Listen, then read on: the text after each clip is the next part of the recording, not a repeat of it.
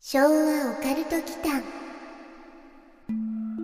昭和オカルト祈間にようこそここは昭和世代のおっさん2人が令和の今実話怪談や都市伝説オカルトスポットについて異なる立場に分かれてゆるーくディベートするチャンネルですどうぞごゆっくり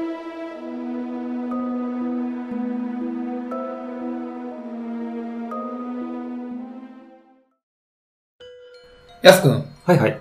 この間ね、うん収録後に焼肉屋で、うん第2回の ASMR の回やったじゃないですか。はいあの、ジュージュー言いながらの。うん。で、それを収録した時の話題を少しちょっとサルベージしようと思うんですけど、はい。最近ね、僕らが生きてるこの世界線ってね、正しいのかなって思うことが多いんですよ。うん。一応、リスナーさんにご説明するあ、と、は昨年夏に焼肉屋で収録したよもやま話的な回が、い。うん。なんでかそこそこの再生回数があったので、ああ、1時間ぐらいですね。はい。うん第2回を3月に行ったんですが、はいまさのミスおっで、と、スマホの充電が切れてしまってなかったことになりました。すいません。ほんとすいませいえん。いえはい。あの、普段の収録、僕らのね、はい。まあ、PC とマイクでちゃんと行ってるんですけど、はい。まあ、この時はっていうか焼肉屋にいたからね、うんあの、スマホのアプリで収録してたんですよね。うんうん。で、50分ぐらいは撮ってたんですけど、まあ、そういうわけでなかったことはい。になりまして、はい。残念次ながら回から、はい、気をつけます。はい。はい、すいません。気をつけます。というわけで、まあ、その時にヤス君と話していた、まあ、このところの世界線の話ですね。はい。まあ、ジョン・タイターとかね、うん。シュタインズゲートとか見ている方には、まあ、おなじみのワードなんですけど、うん。まあ、簡単な説明をすると、まあ、この世界には様々な未来につながる道があって、我々が生きているこの世界が例えば A っていう世界線だとして、まあ、ウクライナとロシアが戦争しないっていう世界線もあったり、またはコロナがね、うん。なかったっていう B っていう世界線があったりとかね、はいまあそういう話ですね。うん。うん。焼肉屋では、まさかこの世界線は破滅ルートに向かってるのではって話してたよね。うん、今僕らがこの生きている世界だね。うん。うん。戦争というかうんコロナをきっかけにおかしくなり始めているって話をした記憶があります。そう、その通りで。う。うんんなんかね、正しい世界線っていうのが、平和のね、はい。延長だとするとね、うん。なんか今僕らが生きてるのはここね、ちょっとやばい世界線じゃないかなっていう気がしてるんです よ。ここ最近ね、うん。 2020年の春頃かな。うん。もう2年前ぐらいですけど、最初の緊急事態宣言が出た頃ですかね。はい。その頃からですね、東京都内から外国人もうん観光客も全部消えた頃ね。そう、ゴーストタウンになった時だね。うんも確かに異常でしたよね。うだからどうしてもね、仕事の関係でその時期に渋谷とか新宿に定期的に行く必要があったんですよ。はい。土曜日の昼前なのにね、スクランブル交差点とか、うん。センター街とかね、閑散としていてね。はい。な映画か夢の世界かと錯覚したんですようね。ん。なので、その頃からかな。うん。うん、観光とか旅行って平和産業って言いますからね。うん。うん世の中が平和じゃないと成り立たない産業ってことね。そう。うん。観光に限らずだけど、うんまさはそっち系だから顕著だよね。そうっすね。まあ、業界ではその時ね、コロナはもう戦争状態に近いっていう話にはなってたんですよ。よ。そしたら今度はウクライナ、ロシアの戦争でしょ、だうかん。ら世界的に、しかも今度小麦粉とかさ、原油の価格が上昇してさ、それに伴って平和がね、乱され始めてるじゃないですか。はい。で、収録日からの話なんだけど、最近で言うと、4月の6日かなうん。南米ペルーで、食料と燃料の価格急騰で市民が暴徒化してね、うん。まあ、異例の外出禁止令が発令されたみたいなニュースもあってね。はい。で、多分ね、こういうのがきっかけで、世界各地でね、いろんなことが始まると思うんですよ。うんう。ん。人間が生きるための衣食住の食と住に直結する話ですからね。そうだね。でも、経済制裁するというなら徹底的にしないと意味もないとは思ううのん。で。まあそうだよね。サハリン1とかサハリン2の話でしょはい。うん。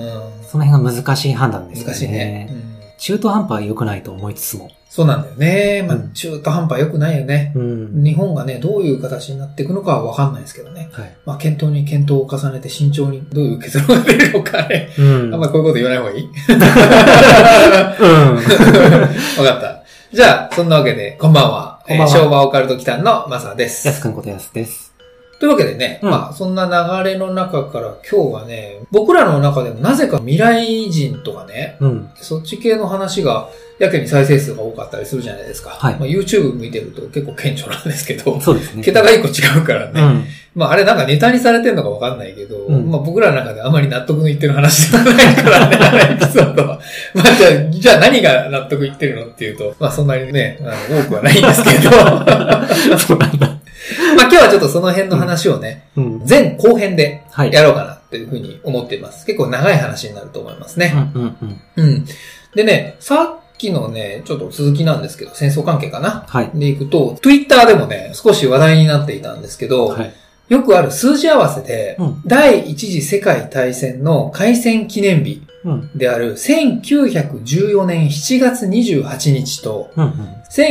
1939年の9月の1日うん。に始まったドイツ軍によるポーランドの侵攻うん。があったじゃない。はい。で、まあ、そこから第二次世界大戦に進展していったっていうね、うん。それぞれ第一次と第二次の日付を二桁に分解して足すと68になるっていう話がね、話題になってました。れ。出たう。ん。 666みたいな数字あって。そうそうそうそう。うん。今度は68。 68、68。うん68。二桁ってことは、さっき言ってたのが、1914年7月28日だと、うん。 19足すそう14足す7足す28。そういうことか。うん。ああ、本当だ。68になる。なるでしょん計算すると。で、同じように、うん。19足す39足す9足す1ってことか。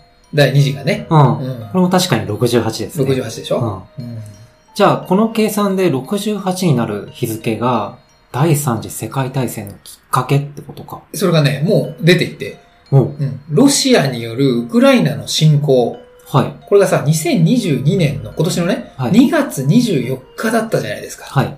ちょっとこれ計算してみてください。 20足す22足す2足す24。そう。 68だね。 68でしょ。あ あ、なるほどね。うん偶然の1か、はたまた、うん。オカルトオっぽカいのルトだね。これなん、あか次のさ、やりすぎで出そうじゃないあ出そうですね、これは。 ?68 みたいなね。はい。だからね、無理やりね、他の年もね、当然68になるように計算することは可能なんですよ。うんうん。けど、別にね、何の日でもないからね、それって。はい。意味がなくって、うんその日であることに意味を感じるんですよ。うん。ロシアによるウクライナ侵攻っていうのがね。はい。うん。ということで、だいぶ初期の頃に僕が話していた、2ちゃんに現れた未来人の話っていうので、今回ゆるくディベートしたいと思います。久々のディベートです久ね。々だね。うんということは、自分はそれをどっち側かな否定する側でいければいいのかなそうだね。うん。うん。立場上僕はその未来人の話がガチだっていう方向で行くんで、はい。本音はどうあれね。 はい。まあなので、否定してくれる方がいいかなと思いますね。はいわかりましたうんここ最近もオカルト系のね、まとめサイトとかで、うんヨウさんっていう有名な方の予言がね、はい。話題になってるんですけど、実はね、その方ではないんであすよ。、違うんですかうん。というわけで、僕が紹介するのは、2010年うん。 11月に、当時まだこれ5ちゃんじゃなくて2ちゃんね、うん。の、オカイタ、オカルトイタね。はいオカイタに現れた、俺、未来、かっこ2062年から来たけど、なんか聞きたいことあるっていうスレなんですよ。う。うんん。主にね、その辺の方が降臨する板が割と決まっていてう、ん。昔はね、大体オカルト板だったんですよ。うん。うん。そこからね、VIP とかナンジェとか勢いのある板にシフトしていくんですけどね。はいまあなんでその勢いの、 まあ勢いが出てるからわかるのかな。でも2ちゃんブラウザとか入れないと勢いってわかんないんだけどね。 うーん まあいいや。えっとね、この時はね、まだオカイタがそういう勢いは結構あった頃ですね。なるほどうね。ん。昭和オカルト祈間では早速なんですけど、はい。前にも2512年から来たそうでしたね。未来人の回で突っ込んだけど、今回もっとわかりやすくて、にちゃんは当時としては巨大掲示板サイトとして賑わってたわけなんですけど、そうだね。現在はごちゃんになってたよね。そうですね。 40年後がごちゃんじゃない可能性もあるけど、すんなりたどり着くのが結構不思議ですね、これね。あー、なるほどね。まあ、さすがに40年後だとこちらも反論できそうなんですよ、それ。ううん。うん。ん。インターネットアーカイブっていうのあるじゃないはい。古いサイトは URL 入れると、まあ残ってれば遡れるやつですうんね。うん。で、実際に20年以上前のサイトが残ってるじゃないですか。うんアーカイブで。はい。だからそういうアーカイブ見れば、2010年当時にトラフィック量がでかかった2チャンネルとかね、そういうコミュニティサイトっていうことでヒットするんじゃないかなと思うんですけどね。ああ。まあ、あとは2チャンはそもそもログがあるからさ。うんうんううん。ん。そっか。生実家ちょい先の未来だから、それはありそうか。そう、2500までいかないでしょ。そうですね。 2062年だからさ。はうい。ん。 2010年だとスマ現ホも。れたのがね。はい。スマホも普及してましたそうしだ、ね。 Wi-Fi も飛んでたから、デバイスさえ入手できればネット接続はできそうね。そうだね。うん。2062年から持参してきているものは多分使えないでしょうけどね。企画が近いすぎて。ああ、なんか前回もその企画の話あったね。はい。うん。まあ、40年後だとそんなに企画って変わるかな。あ500年先はさすがにね、と思うんだけど、うんうん IT 関係に関してはさ、ー。うん。特に40年後だよ。 40あん年。まり変わんない気がするんだけどね。うんで、この人はね、2010年11月の他に、うん。時を置いて2011年の7月と、うん。 2012年の12月にも、この2062年を名乗る人がね、はい。現れてるんですよ。うん。ただ、まあ、信憑性としてはこれね、置かれた住人的には最初の人以外は偽物っていう風に言われてるんだよね。うーん。で、2010年の11月に現れた人だけが本物っていう風にされてるんですよ。最初の人ね。う。そにちゃんってなんかユニークな識別はできないんでしたっけ ?ID とか。う。ID?ID はね、0時に変わっちゃうんですよ、全員あ。そっかそっか。そう。だからネット環境をあと変えちゃえば変わるよね。ああ。だから Wi-Fi に繋いでて、その後キャリアの方に繋ぎ直せばもう ID は変わっちゃうんだけど、あそっかまあ、なので、1位のそのものを示すときってトリップっていうのを任意で使うケースが一般的なんですよ。うんはい。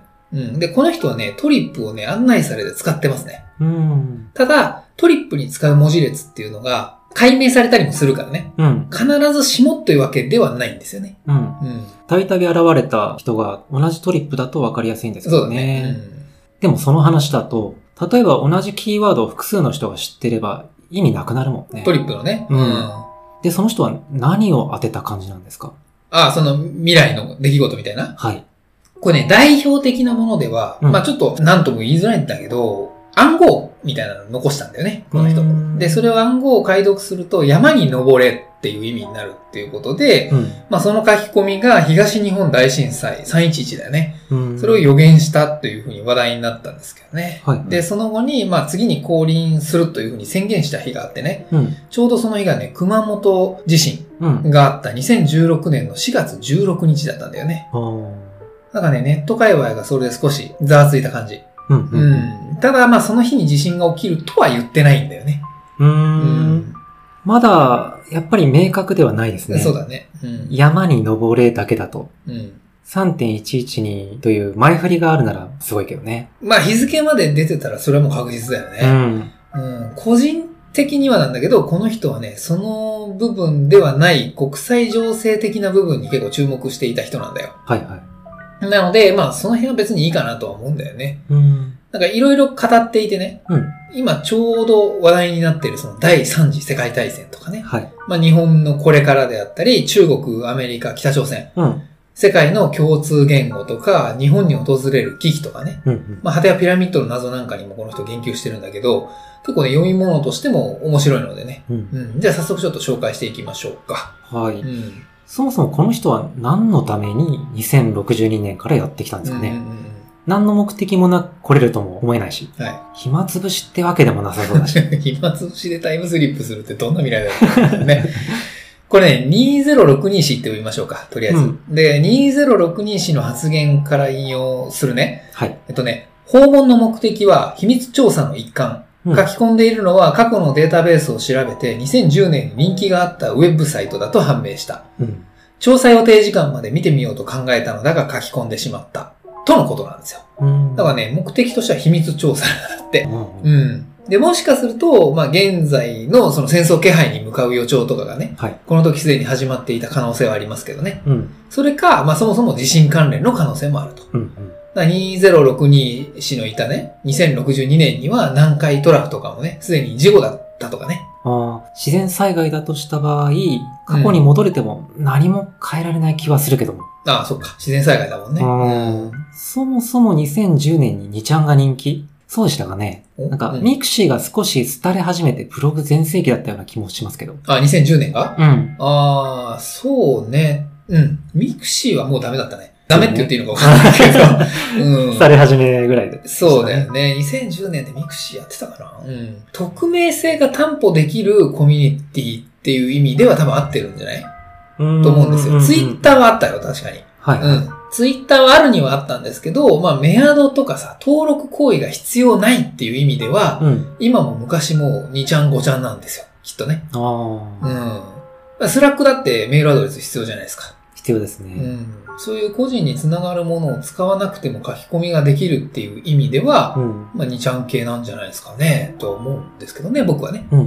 うん。で、目的は調査なので、まあ、変える変えないの話はそもそもしてないんですよ。はい。うん。なので、戦争気配が起きる前、うん。世界中で SDGs とか、うんサステナブルとか言われ始めた流れがあったじゃないですか。はい。それが、まあ、始まったのはもしかしたら、この人のね、コントロールが入ったからっていう可能性も考えれるかなと思ったんですよね。ああああ、ああ環境破壊が原因でうん40年後に、うん。 2010年頃から変えていかないとアウトみたいな。そうそうそうそう。そういう状況になったってことかな。可能性としてね。う。うんん。なんか今更的な気もしますけどね。SDGs の先にある未来が正しいのかって話にもなるほど。ね先進国のエゴだよね。まあ、主義思想はちょっと置いといて、はい。とりあえず第3次世界大戦について触れている部分を一旦ちょっと Q&A 形式でまとめてくれているサイトがあったんで、はい。その内容にのっとって一旦ちょっとご紹介しますね。はい。うん。で、その Q&A の部分のせっかくなんで、まあう2ん人いるからさ、はい。 Q の部分、まあスレ住民かな。はいもう安くんがやってよ。うん。うんだから A の部分をその20624として僕が語るので、はい。こうしたら多分わかりやすいと思うんですようんね。そうですね。わはいかりました。世界大戦はありましたか世界大戦は1回あった。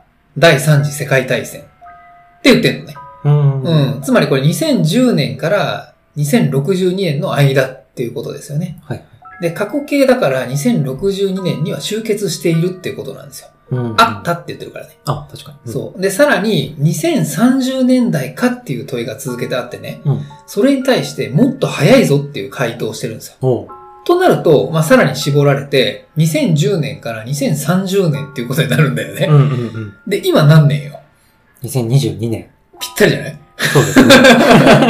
ていうことなんですよね。ああ、そこはなんともリアルな感じがして気味が悪いね、本当にね。うんでしょあうあ、ん。ウクライナの名称が出てれば確定だけど、どうちょっとじゃあその部分もさっきのね、Q&A で続けましょうか。はい。うん。いきます。はい。第三次世界大戦は、日本も参戦しますか核は使用されますかもちろん参加した。日本はブチ切れたぞ。核は日本は使わないが。第三次世界大戦で日本はどの程度被害を受けるのか核は落とされない。とだけ言っておく。第三次世界大戦は、どことどこの戦争なのかこれはアジア全域。アメリカ、ロシア、一部ヨーロッパ、そして中東各国。戦争で生物、化学兵器は使われるのかそれは日本で使用されるか大半が化学兵器。日本ではない。第三次世界大戦の前に中国と日本の軍事衝突はありますかあるならそれはどう収束するある。序盤アメリカ、日本が応戦するが、最強国家、インドが鎮圧。第三次世界大戦で敵国は日本列島本土に上陸しますかしない。日本軍が死守する。今後戦争が世界であるならば日本における戦争の被害はノーコメント。第三次世界大戦のきっかけは何なんだ答えられる単位でいいので頼む。すべてはアジアにある2カ国が原因だ。うん。っていう内容なんだよね。うんうんうん。今、QA2 人でやり取りしてきたけどさ、結構ピンとくるところあったでしょ、うん、かかるとこありましたね。うん。ウクライナには触れていないものの、うん。まあ、今回のロシアへの制裁が甘くてね、うん。結果的にウクライナがもし降伏とかをすると、まあ、日本はどうなるかっていう予測に基づいた結果みたいな感じはしませんかね。うんう。うんん。でも、うん。冒頭のウクライナの侵攻の日を第三次世界大戦のきっかけとした場合、うん。最後の全てはアジアのある2カ国が原因っあてのはおかしくない。あ、なるほどね。うん。この人は北方領土とロシアではなくて、うん。中国と尖閣諸島を想定しているように思える。あ、このやりとりで、うん。ああ、なるほどね。日本軍が死守しているのも同じ。まあ、ここでポイントなのは、うん自衛隊とは言わずに、気づいてるこれ、日本軍って言ってる部分なんですよね。うんうんで、2062氏によると、自衛隊は存在しておらず、軍隊になっているっていうふうに明言してるんですよ。はい。なので、そうした場合、専守防衛の今の発想じゃない動きも予測できるんですよね。攻められないと守れないのが今だもんね。そうだね。うん。それにしても中国の方を向いてる気がしてならないですね。ああ、2062氏がうん。しかも最強国家インドって。これちょっと意外だようね。ん。うん。まあ、インドの規模としては確かにすごいんだよ。人口だって11億人でしょだって。はい。うん。まあ、インドが覇権国家になってるっていう内容なんだよね。うん。この人は。で、しかも中国は存在してないんですよ。この人の世界線は。はい。中国は存在せずに、アジアの大半はインドになってるって言ってるんだよね。うん。で、ちなみにね、ロシアに関しても少ないながらも受け答えしている部分があるんですよ。はい。なんで、ここもちょっと読み上げながら紹介したいと思はいい。ます。はい。いきます。はい。ロシア及びヨーロッパの状況、概略にでも教えてください。アフリカの状況もわかれば。ロシアは手がつけられなくなる。ヨーロッパは気にすることはない。アフリカは無残だ。ロシアとの関係が改善されたのは何年ない。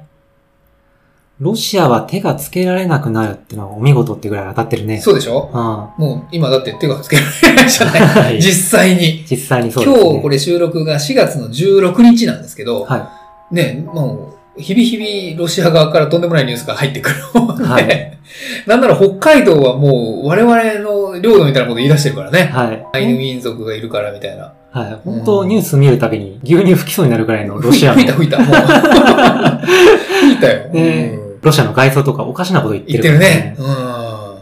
でも今現在手がつけられなくなってるから、うん。やっぱりこの人の未来とは違うってことかな。ああ、なるほど。うん。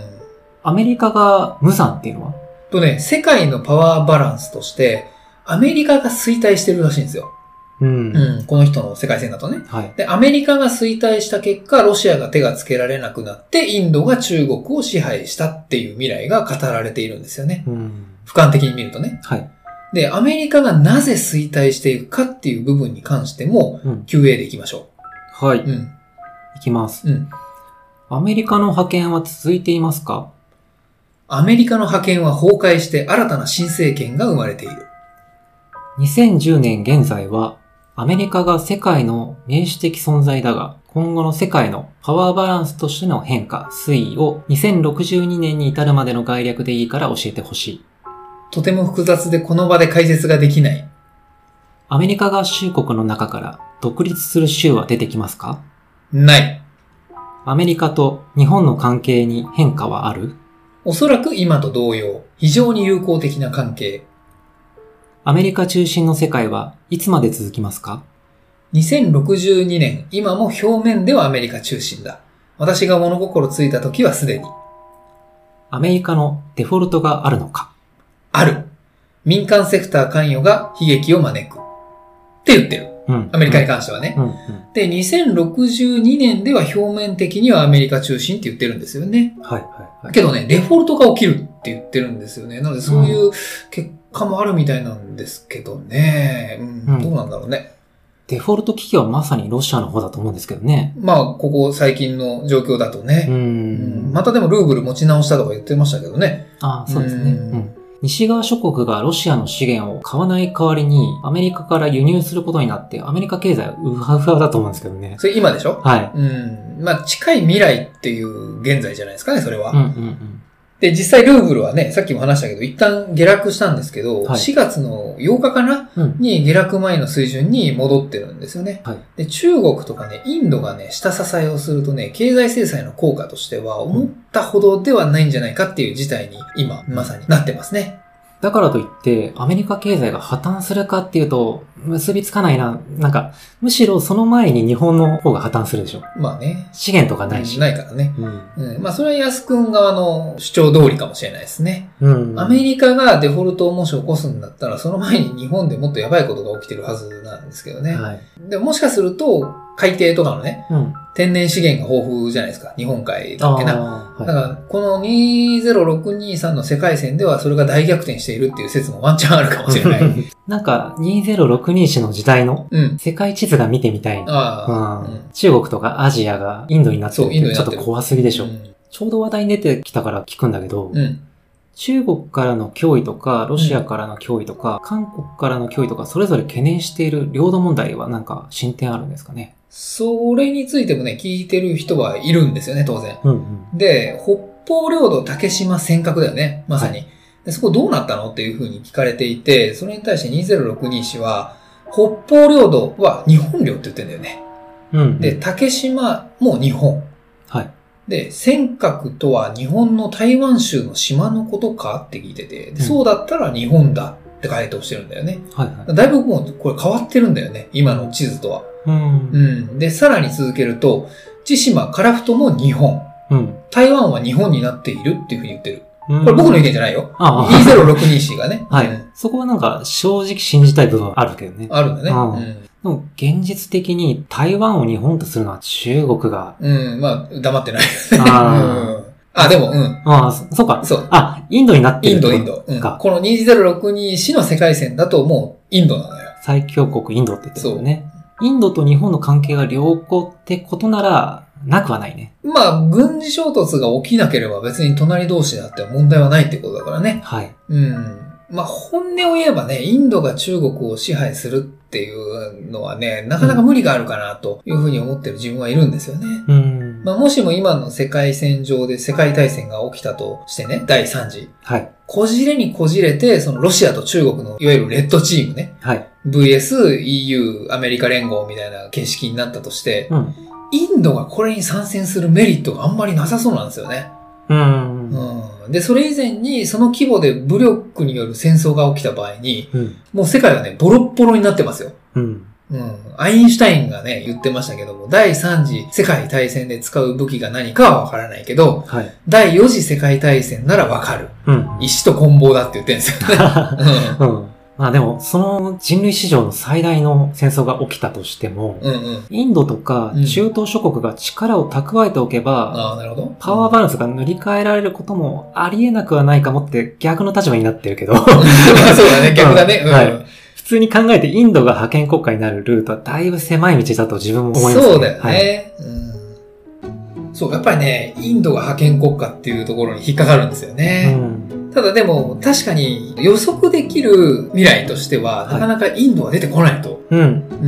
うん、思ってね。はい。なので、ちょっと変わってる話だなと思いながら見てたんですよ。確かに目は引きますね。そうだよね。まあちょっと世界情勢とか話がややこしくなってきたんでね。うん。うん、前半はちょっと一旦この辺で、はい。うん、締めようと思いますよ。はい。うん、後編はね、もっと具体的なデバイスとか、ほうまあ、なんでこの人がじゃあ未来っぽいのかっていうふうに思ったのかっていう部分について言及していきたいとはい。いうふうに思います。はい。はい。では、後編でまたお会いしましょう。はい。ありがとうございました。ありがとうございました。最後までお聞きくださり、ありがとうございました。チャンネル登録もよろしくお願いしますね。